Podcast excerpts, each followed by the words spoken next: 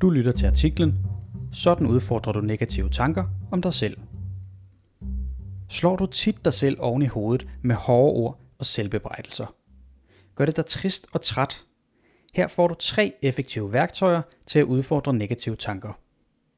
Kender du det, at du fik sagt noget skævt til festen i lørdags? Og nu her, tre dage efter, kværner tankerne stadig rundt i hovedet på dig. Jeg dummer mig altid. Jeg kan aldrig finde ud af at snakke med andre.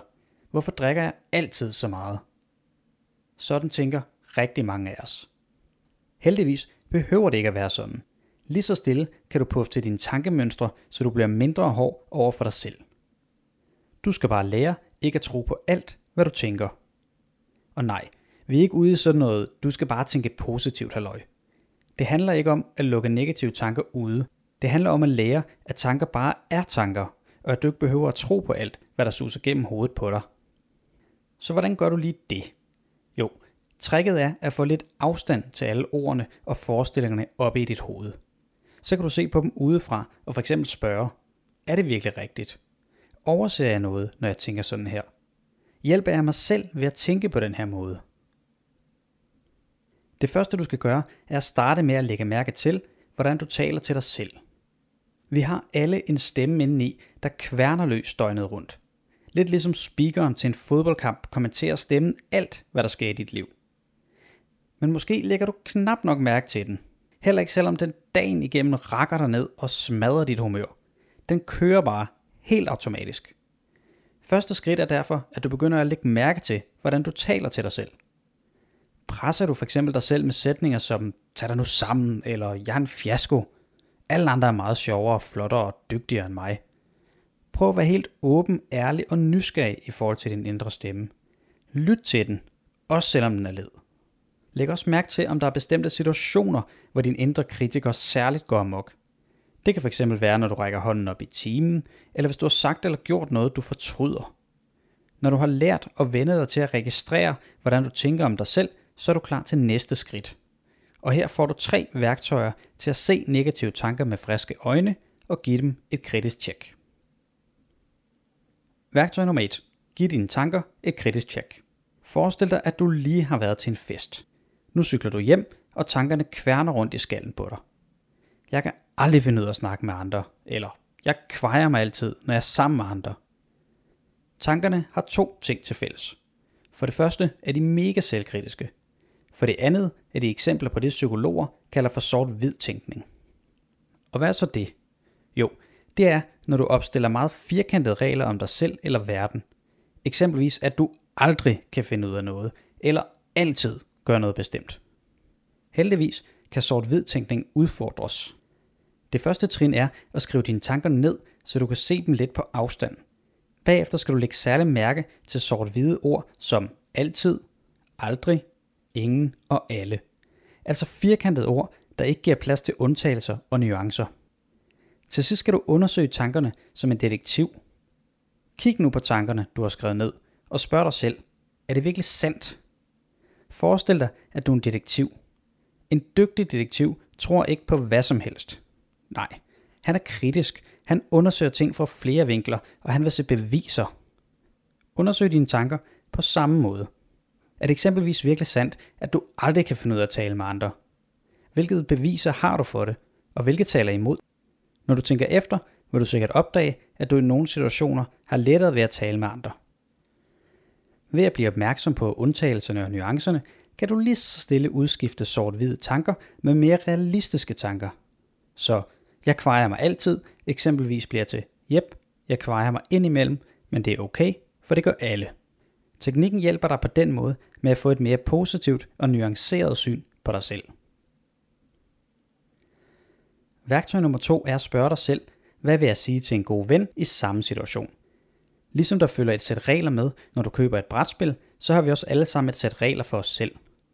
Regler om, hvem vi er, hvordan vi skal opføre os og hvad vi skal leve op til. Psykologer kalder disse dybliggende regler for dine leveregler. Eksempler på hårde leveregler kan være, hvis ikke jeg klarer alting perfekt, er jeg ikke noget værd. Hvis følelser overmander mig, er det tegn på svaghed, eller hvis nogen kritiserer mig, betyder det, at jeg har fejlet. Når vi spiller Ludo eller Matador, spiller alle efter de samme regler. Alt andet vil være urimeligt. Det sjove med leveregler er derimod, at vi typisk opererer med et regelsæt for os selv, og et helt andet sæt regler for andre. Og som regel dømmer vi os selv langt hårdere, end vi dømmer andre. Du lever måske ud fra reglen, hvis ikke jeg klarer alting perfekt, er jeg ikke noget værd. Og dag efter dag slår du dig selv i hovedet, fordi du ikke kan leve op til reglen. Forestil dig nu, at det var en god ven, der gjorde det samme. Altså stillede helt urimelige krav til sig selv. Hvad vil du så sige? Du vil garanteret have meget nemmere ved at støtte ham eller hende og sige, hold nu op ved at være så hård ved dig selv. Men dig selv om det næste gang, din indre kritiker går i gang. Stop op og spørg dig selv, vil jeg nogensinde tale sådan til en god ven? Hvis svaret er nej, så spørg, hvorfor taler jeg så sådan til mig selv? En amerikansk surfer satte det engang op på den her måde. Make sure your worst enemy is not living between your own two ears. Så kommer vi til det tredje og sidste værktøj. Spørg dig selv, hvad er det værste, der kan ske? Negative forestillinger har det med at løbe løbsk, når vi står foran noget, der gør os nervøse og usikre. Det kan være en fremlæggelse for klassen, en svær samtale eller en fest med en masse mennesker, du ikke kender. Vil du have et trick til den slags situationer? Sæt dig ned, tag en dyb indånding og spørg dig selv, hvad er det værste, der kan ske? Okay, det aller værste. Du går i sort til fremlæggelsen. Du rødmer, stammer og vrøvler. Klassen griner af dig, kaster med blyanter. Du besvimer, du taber dine bukser. Det er slemt. Men hold alligevel fast i dine forestillinger og overvej nu, hvor sandsynligt er det, at det går sådan. Hvad taler for? Hvad taler imod, at det skulle ske? Stil bagefter dig selv spørgsmålet. Hvis alt det her, mod al forventning, skulle ske, vil jeg så kunne overleve det? Dit svar vil som regel være et klart yes. Det vil selvfølgelig ikke være rart, overhovedet ikke, men et klart ja til overlevelse. Okay, og hvorfor skulle det så hjælpe, tænker du måske? To grunde. For det første finder du ud af, at det ikke er særlig sandsynligt, at det går så galt, som du forestiller dig. For det andet får du sat de mulige redsler i perspektiv ved at tænke, ja, det vil være slemt, men jeg dør ikke af det. Begge dele, det giver dig mod. Mod til at tænke, nå ja, hvis det er det værste, der kan ske, så gør jeg det bare. Og netop det er sindssygt vigtigt. Når du først kaster dig ud i ting, vil du nemlig opdage, at det typisk går meget bedre, end du havde forestillet dig. Og i samme øjeblik begynder de negative forestillinger at miste deres kraft. Du lærer trin for trin, at du ikke skal tro på alt, hvad du tænker. Det var de tre værktøjer, og nu får du også lige tre bonustip til mere ro i hovedet. Det første er motion. Når du bruger kroppen for fuld smadre, får du et frikvarter fra tankerne. Vores hjerner kan nemlig ikke overskue at koncentrere sig om flere ting på én gang. Samtidig får du et skud endorfiner, der får dig til at slappe af og føle dig godt tilpas. Så motion er både smart og sundt. Det næste er mindfulness. Nogle tror, at mindfulness handler om at tømme hovedet fuldstændig for tanker. At blive helt blank i bolden. Sådan er det ikke. Kort fortalt handler mindfulness om at få lidt luft til dine tanker og følelser, så du ikke så let bliver revet med af dem. Det er effektivt, og det er noget, der hjælper millioner af mennesker verden over. Det tredje tip er vejrtrækningsteknikker. Munke og kloge koner har vidst det i årtusinder. Du kan berolige dig selv med din vejrtrækning, og det behøver hverken at tage uger eller måneder. Ofte et par minutter nok til at mærke en forskel. I den skrevne artikel linker vi til et par andre artikler om motion, mindfulness og vejrtrækningsteknikker. Lytter du med fra en podcast-app, finder du et link til den skrevne artikel i beskrivelsen. Ja, og så kommer der også lige en ekstra idé her. Fordi noget af det allervigtigste, du kan gøre i forhold til at udfordre dine negative tanker, det er at snakke eller chatte med nogen om, hvordan du har det. Fordi hvis du føler dig fanget af tunge tanker, der bare kværner rundt og rundt, så er vores råd altså helt klart. Snak med nogen om, hvordan du har det. Også selvom det føles svært. Det er nemlig alt for hårdt at gå med alene. Træf f.eks. fat i dine forældre eller en på din skole. Tit letter det en smule bare for at sætte ord på alt det, der rumsterer inden i dig. At få det ud. Samtidig bliver det meget nemmere at få idéer til, hvad du kan gøre.